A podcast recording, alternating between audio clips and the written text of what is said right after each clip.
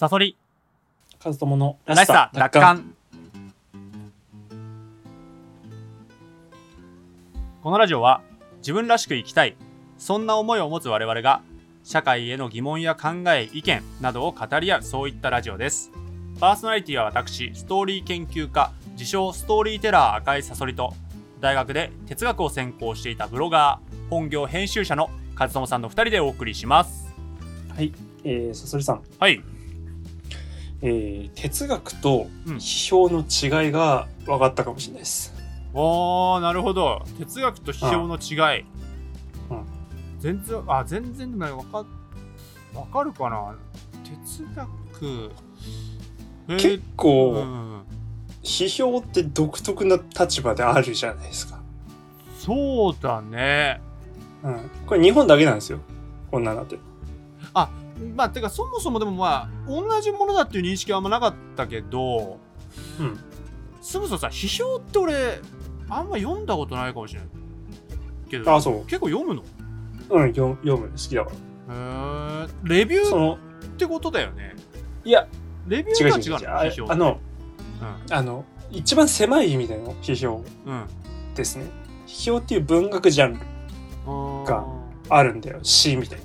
うんうんうん小説みたいな。うんうんうんうんうんうん短歌、俳句みたいな。批評。うんああなるほどねこれ作ったのは、あの、小林秀夫あそうなの？批評って言葉を、で、はいはいはい。いや、言葉っていうか、その、この近代批評っていううんやり方を作ったのが小林秀夫って言われてる。やり方？うん。やり方っていうのがあるそうそうそう。のへでもこれいまいちね、パッなんかよく分かんなかったんですよ。その小林秀夫がなんでその近代批評の創始者って言われてるのかとか。ーああもう俺も全然なんか縁がないわ批評って。あ、そう。ただなんか哲学ってさやっぱフィロソフィーだからさこう知を愛し求めるっていう、ね、なんかこっちの、うん。なんか方が分かりやすい気がする。うん、だじゃあ。からなんかイメージとしては哲学の中になんかこう入っちゃう気がするけどね、批評って。それは別なんだ、うんかなりね、これ歴史的に、うんあの、ぐだぐだで複雑なんですよ。へえなんだろうね、一時期、うんえっと、1940年代ぐらいか。まあ、もっと前か。うんぐらいに、うん小林秀夫とかが、あの、批評っていう立場を表明して、うんまあ、文章を書くわけなんだけども、うんこれが、まあ、非アカデミックな在野の人たちによる哲学的な内容を書いてたんだよね。へえそういう立ち位置だったんだそうそうそうそうそう。だから大学の教授が基本的に哲学者でいたんだよ。西田喜太郎みたいはいはいはいな。うん。なんか名前聞いたことあるじゃん。その京都の人たちだけど。それらうんえ？名前？名前を聞いたことあるじゃん。西田喜太郎とかって。あ和西田喜太郎。ね西田喜太郎？うん。うんうん、うんうん聞いたことあるあのーそうそうそう。文芸部のさ、うんあのそれこそ読書家でやったよね。やってないよ。西あんな難しいの。うん。やったよ。えっとねわびさびについてみたいなやつ。うんあれは久喜修造だ。ね。嘘。あれ？うん。あれ？違うっけ？西田喜太郎って知ってるけどな。だって漢字も出てくるけどな。なんでだろううん。息の構造でしょ？生きの構造。うん。それ久喜修造です。ああ惜しい。惜しくて。同じようなんじゃないの、うん まあまあまあ。うん。まあまあ、だからそういう感じで、ああいう人たちは哲学者として一応言われてるんだよね、日本で。へえうん。で、彼らはアカデミック。大学の中で、あそうなん大学の中で考えてる。はいはいはい。それとは別に、そのアカデミックからはじ外れて作家としてうん。小林秀夫とかが文章を書くんだけど、これらが、うん。そのアカデミックな人たちが考えてる哲学の内容よりもすげえ深いこと言っちゃったりしてたんだよね。ああなるほどねはい。そこで、ぐちゃぐちゃになっちゃうんですよ。若者が、その哲学者になりたいって思わずに、批評家になりたいと思うようになっちゃう。あそう。あはいなるほどそう。それで、あの、小林秀夫の真似をして、だから松本人志じゃないけどさ、うんなみんながそっちに行っちゃうんですよ。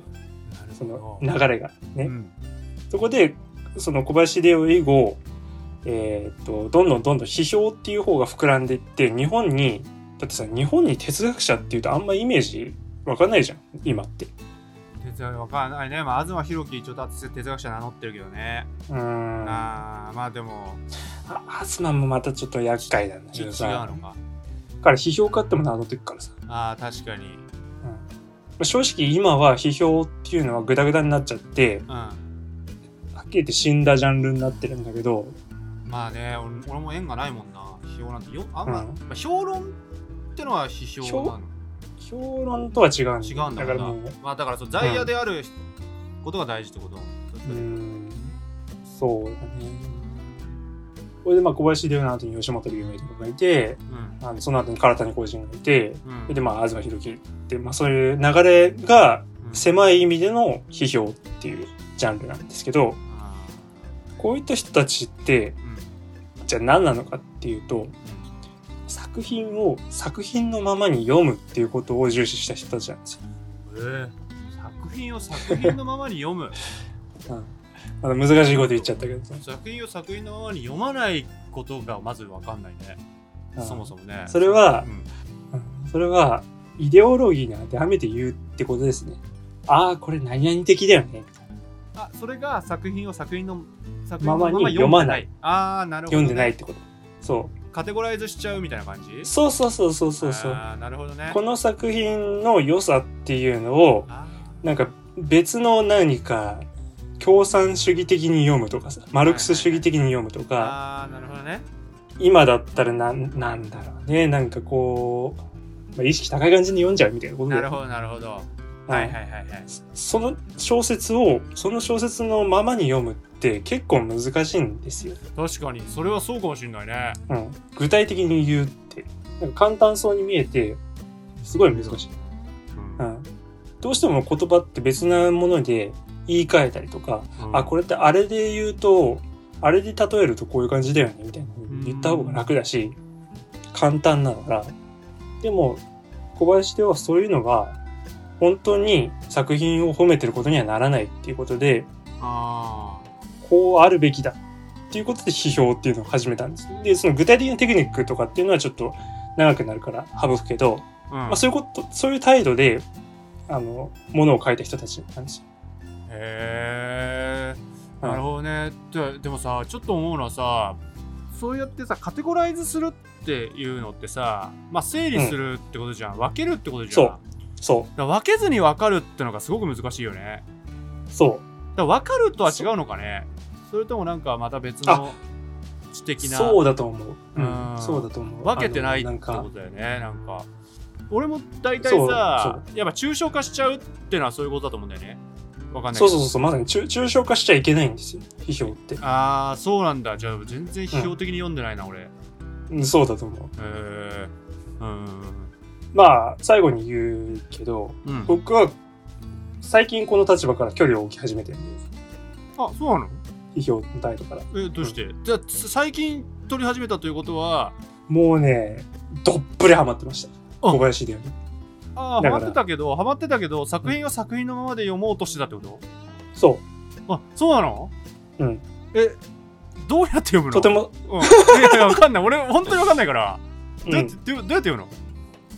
まず自分の感動とか、自分の体験っていうのを重視するって感じだよね。そこで読んで、うわーってなった時に、あ、なんで俺はうわーってなったのかっていうのを振り返ってうん。言うと。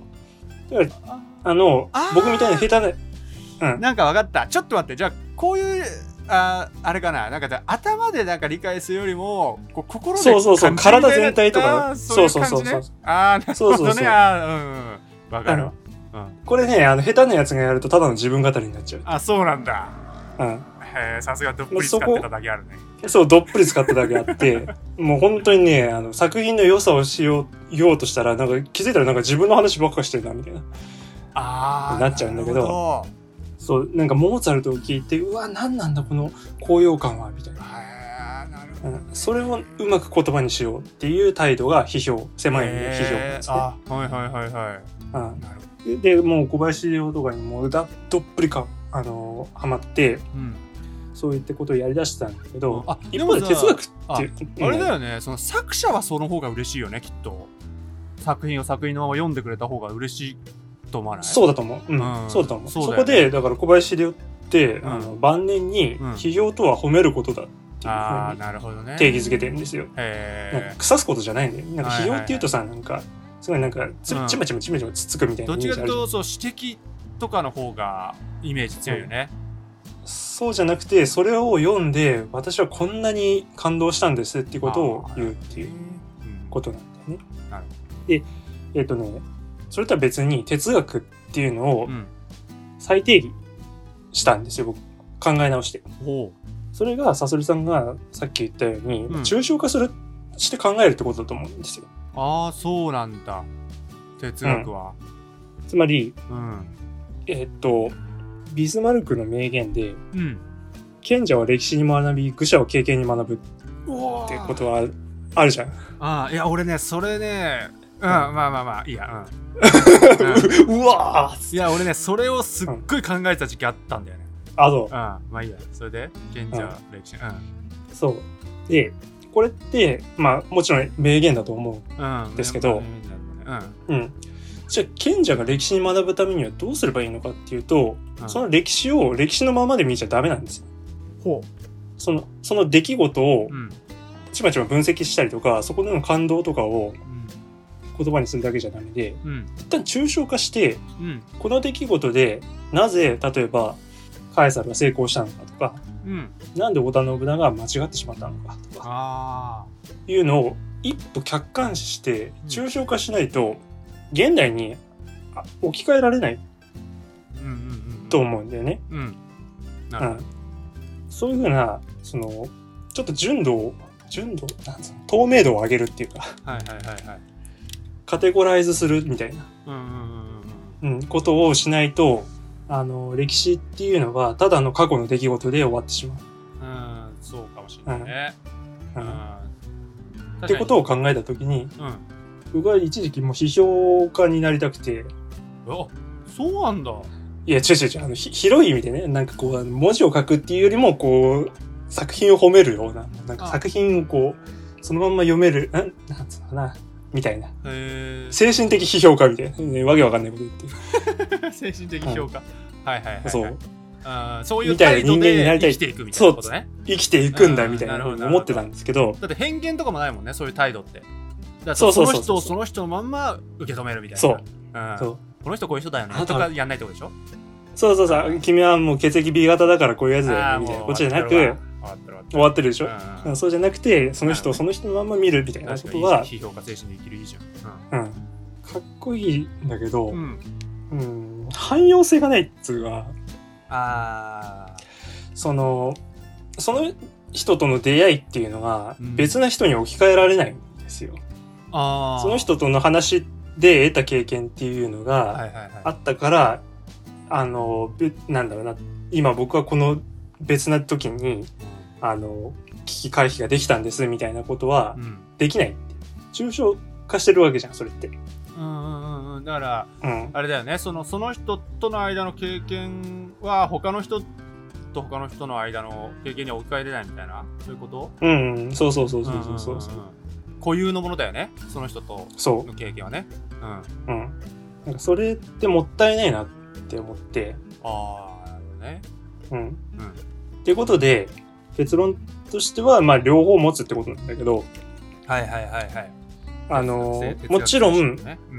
うん。うん、もちろん、抽象的にだけ考えるっていうのをやりすぎた結果、物事を何でもかんでもレッテル張りして、うん。決めつけて、あ、これこういうことね、あ、こういうパターンね、とかって言って、あのなんか物事をちゃんと見ないっていう風にななっちゃう。っていうこともあるだろうし、うん逆に具体的に見すぎちゃってあなんかその出会いその出会いごとの経験っていうのがなくなっちゃうみたいなあーなっちゃうと思うし。あなるほどね。だからそうならないためにもう、ん。まあ一つ一つの出会いをなんか宗教っぽいな。一つ一つの出会いを 大切にしながらうん。そこで起きた出来事を抽象化しはいはいはいはい。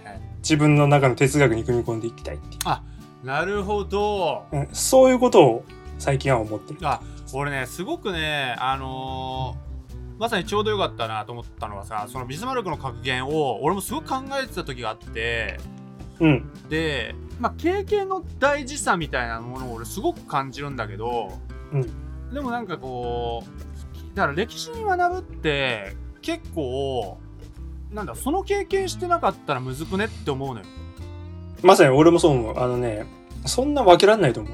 ねえなんかその頭で理解したところで、そう。そうだからそのなんだがんってのは辛いと、うんね本で読んだり映画で読ん見たりとかする？うん。けどやっぱりうーんまあちょっと本当生々しいけど俺の自分の母親がの闘病とかそういうのを見てる経験うん。がある人とやっぱねない人多分違うと思うんだよねどうしても、うん。うん。うん。うん。き聞いてるだけだとあの時のなんかこう本当に複雑な感情なんて言うんだろうなこうちょっと本当に生々しい話だけどその言えなかったわけよ俺。あの母親にそのもう末期も末期だったわけ手術、はい。お腹を開けたらさ。末期も末期でそれでどうしますかって言われてお医者さんにその場でね手術室に呼ばれて、このまま手術はしなかったって言って閉じて、うん、で末期でしたって真実を言うか手術はしてそして黙ってもう本当にねい1ヶ月持つか持たないかみたいな状態だったのよ、うん。あげたら。で結局先生の意見を参考にしつつもう言わないでおこうってしたの、うん。うん。ででもさやっぱり手術術後にさもう一生懸命リハビリとかしてるわけよ、うん、もうこっちはさ分かってるわけよね。もうそんなことしてもさでもさ一生懸命早く元気になんなきゃとか早くねその復活して、うん、みんなの前にみんなとまた話したいとかなんかそういう話をするされるたんびにさめちゃめちゃきついわけ、はい。はい。ああ。でさ最後の挨拶とかもできないわけよね。その、うん。ねなんかこうそういう整理とかもさ、まあ、結局はできるんだけどまあでもねほんとあの時のねいやきついっていうのはねやっぱうん。そういう話ってのはねいくらでもゴロゴロと転がってるだろうし戦争とかの悲惨さとかいくらでもあると思うけど、やっぱり経験には絶対勝てないと思うんだよね。うん。う。んでね俺ねででそこで思ったんだけどこれね多分ね愚者は経験に学び賢者は歴史に学ぶっていうのはこれ別にその分かれてないんじゃないかなって思うわけよ。まさに今和野さんが言ったように、うん。要は経験に学んだやつは歴史に学べるわけよねっていう感じ。うん。うん、だそういう経験を積んだやつだけが歴史に学べるっていうか。なんか。うんなるほどね。あの、経験、愚者は経験に学んでその後に、賢者と愚者ってのは分かれてるんじゃなくてそう。みんな賢者はもともと愚者なわけよ、で経験に学んだやつが賢者になっていくわけよで歴史を、ま、歴史に学べるわけ今度。うん。うん、なんか俺はそういうなんかちょっと時間軸として段階なんじゃないかなと思ったんだよねこの。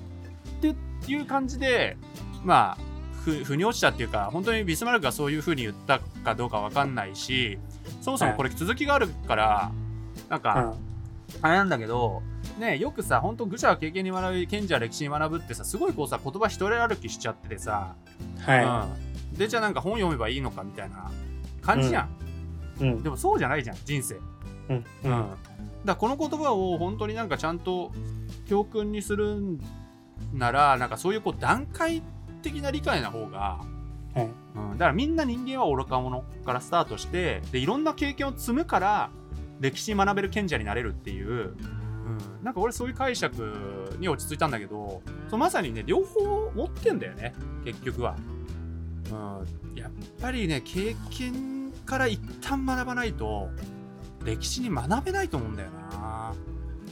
そう思うよ。っていうか、ね。その、うん、あの、歴史に学ぶ人は、もうやっぱりずっと経験で間違いをえうん。犯して、そうだよそのねたんびに修正するもんだと思うし、本当そうだよね。そう、だから、ど、どっちかってことじゃないうんうんうんうんと思うんだ。その具体と、あの、抽象と。そうだね。そう。だね。どっちも大事っていう、まあ、まあ、結論としてはぬるいんだけど、でも、そういうことなんすよ。あーでもそうだよね。なんかうん。本当にさ結局さこういう話ってさ、うん。中庸が大事っていうアリストテレスに行くじゃん。うん。なんでアリストテレス学校で習わないんだろうね なんかさいや、もうさだから、あの、習っても、あの、腑に落ちないって。いや別にまさに歴史学ぶで。うん。別によくない？いやそのちでもさ中庸が大事をさ一旦、うん一旦落とし込んだ方がよくない？あそう。分かんなくてうか。でうん。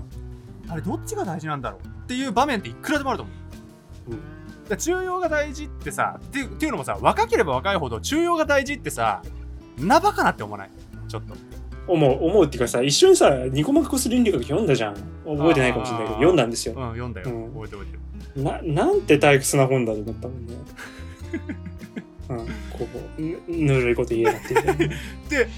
で、思うじゃん。そうそうそう、うん。だけどやっぱりそこにぜ全部立ち返ってくじゃん。結局待てよ。アリストテレスさんすごくねってなんじゃん。結局結局古代ギリシャすげえみたいな。ソクラテス待ってこれすごくね？みたいな。うんなるもんやっぱり。うんだから一旦その辺はやっぱ落とし込んどかないと。そう。なんかもったいないなって思っちゃうよね。なんかこうエジソンで発明がどうとかさ。もうよくない？それはそれです。この前ちょっと笑笑っちゃったんですけど、うん。ヘーゲル？あヘーゲル。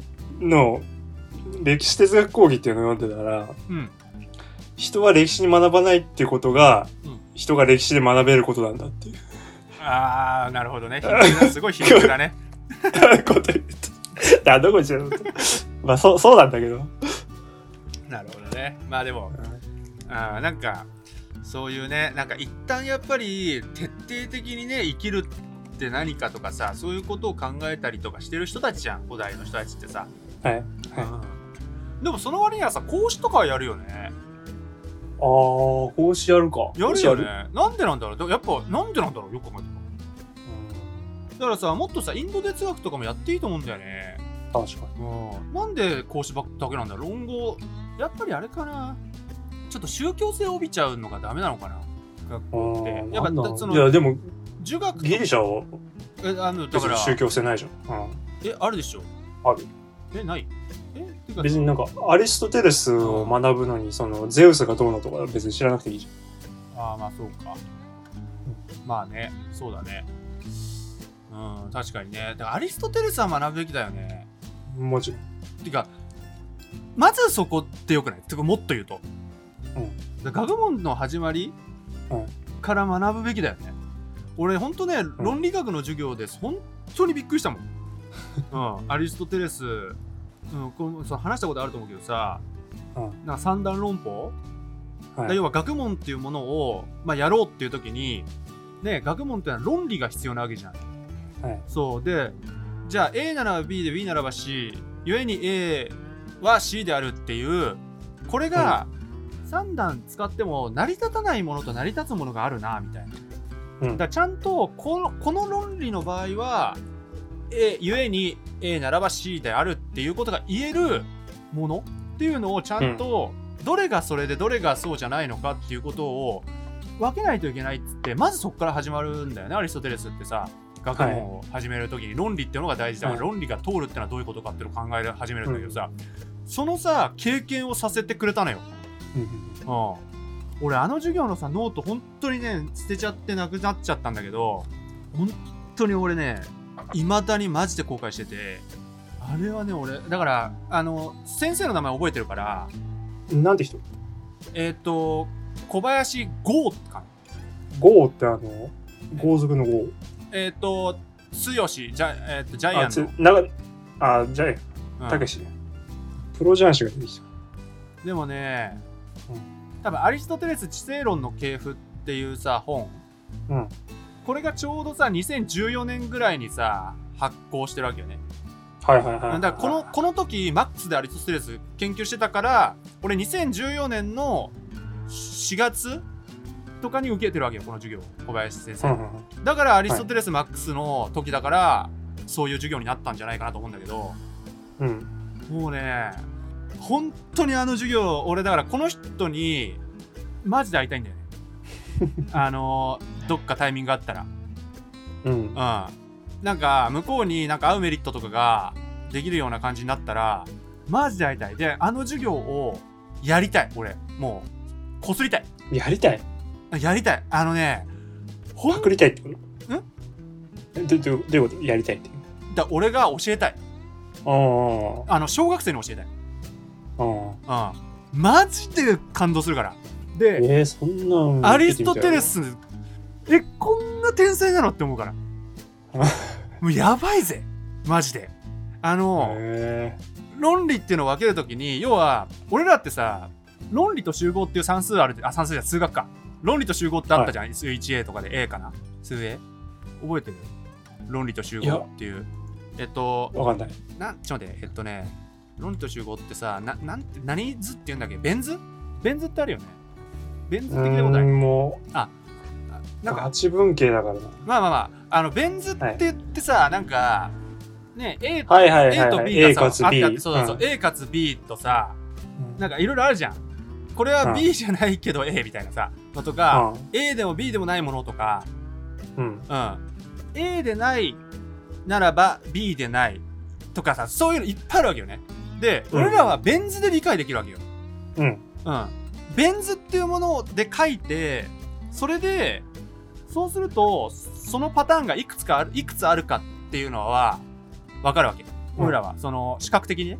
うん。でこれねベン図ってのがまあまあえっ、と考え出されたっていうのがさちょっと待ってね、えー、19世紀とかなのよ。はい。うん。で超最近なわけベン図ができたの。うんうんうん。で、要はだから当たり前だけどアリストテレスの時代っていうのはそんなのがないわけよね。だだから頭の中だけで全部やってるわけよ。うん。でそれがやばい。やばいぜマジで。あそう。そんって思う。どういう脳の構造してたらうん。こんなことがなんて言うんだろうな。漏れがない。あこれで漏れがないわっていうことが分かるって、うん。やばい。まあだからさほ本当にさ、うん。まあ、単純な数式しかないわけじゃない古代ギリシャって、うんうんうんそれでさ結構だから具体的な計算しかできないっていう時に、うん。うんそんな抽象的なものってよく考えられるなっていう。本当にね。でなんかいやちょっと私ね今実は古代ギリシャの研究を仕事でしなきゃなんなくて。ああそうだよね。うんうんうん。はい、うんうんうん。あのあのねアリストテレスを主役にちょっとしたいんでですよ。てかね俺ねそのね企画だ。その小林先生のその授業の企画絶対バズるぜ多分。もし分かったら。いやすごかったから本当に。えー俺だからね知りたいな。動画化しようと思ってんだよね。そもそも。そのアリアリストテレスがいかに天才かっていうことを知ら知らしめるにはもうそれしかないって思ってる、うんもうねまだピンとこない。ピンとこない。で、俺もね、ほんとね、そもそも、俺以外にも数人受けてたわけよね、授業。うみんなピンとききてがなかったから、て、はいはいはうん、なんか、ふーんって感じだったのよ。はい。で俺だけ一人で感動したわけよ。ああ、まさか、こいんな、こんな天才の中もう矢沢って感じ。もう、安西先矢沢生。わかる？知らない？あいやそうそぐって、矢う沢、んお前を超える逸材がここに二人もいるぞみたいなのの、もう数倍の、なんか、感動。三能線の安西先生ね、なんか本当にさ天才ってだから東博樹とかもさ天才じゃん。でよく思いつくなとか、そういう事件じゃねえんだなって思う。アリストテレスって、うんうんうんもうだから本当にさ、このさ何2500年間ぐらいうん。ずーっとなんかねほんと学問の祖としてさ揺るがないってこんなすげえことなんだなって思ったよね。うん。天才性。うんちょいや本当ね興味あるいしいよね。私がそのアリストテレスをちょっとあの主役にしたいなって思ってるのは、はい。そうそういうことでそのあーいいどの教科でも、うん。そうあのやってるからバンクもそうだから。そうだよね。あの彼をこう起点にしてこう広げるみたいなのをやりたいんだけどこれアリストテレス知そうあのアリストテレスって性論の系譜はこれアリストテレス知性論の系譜読んだらじゃあ小林そこに書いてあるかな？わからん。ギリシャローマイスラーム世界から西洋へって書いてある。うんだから俺も読んでみるかこれ。まあワンチャンここに書いてあるもんね。だってに本当にね、ぴったしなんだよ。あ絶対これをガチガチにうん、うん、やってたからこういうアリストテレスモードになってたんだろうなって思ったわけなるほど。うん、だ今多分違うと思うんだよね論理学の授業この人。例えば、あうん、最新だったらさ旧約聖書に見る贖いの物語とかだから贖いとかやってるかもしれないね論理学の知らうん。けどんうんうん。マジでなんかあの哲学批評から話し離れちゃったけど、まあまあまあまあ、あの、いやまあでも哲学のやっぱ万学の祖に行ったっていうのはやっぱ そうだね、中庸だからね。熱いね。うん。うん。熱い。はい、じゃあ、うん。まあ、そういうところで、サさん、はい。告知をお願いします。はい、えー、私赤いサソリは赤いサソリの深掘りという YouTube チャンネルで物語解説動画を不定期に投稿しております。このラジオらしさ奪還も含めすべて告知や活動報告は Twitter で行っております。リンクが概要欄に貼っておりますのでそちらフォローをお願いいたします。和友さんのブログのリンクもございますのでよかったらそちらもご覧ください。それではまた次回お会いいたしましょう。おやすみなさい。おやすみなさい。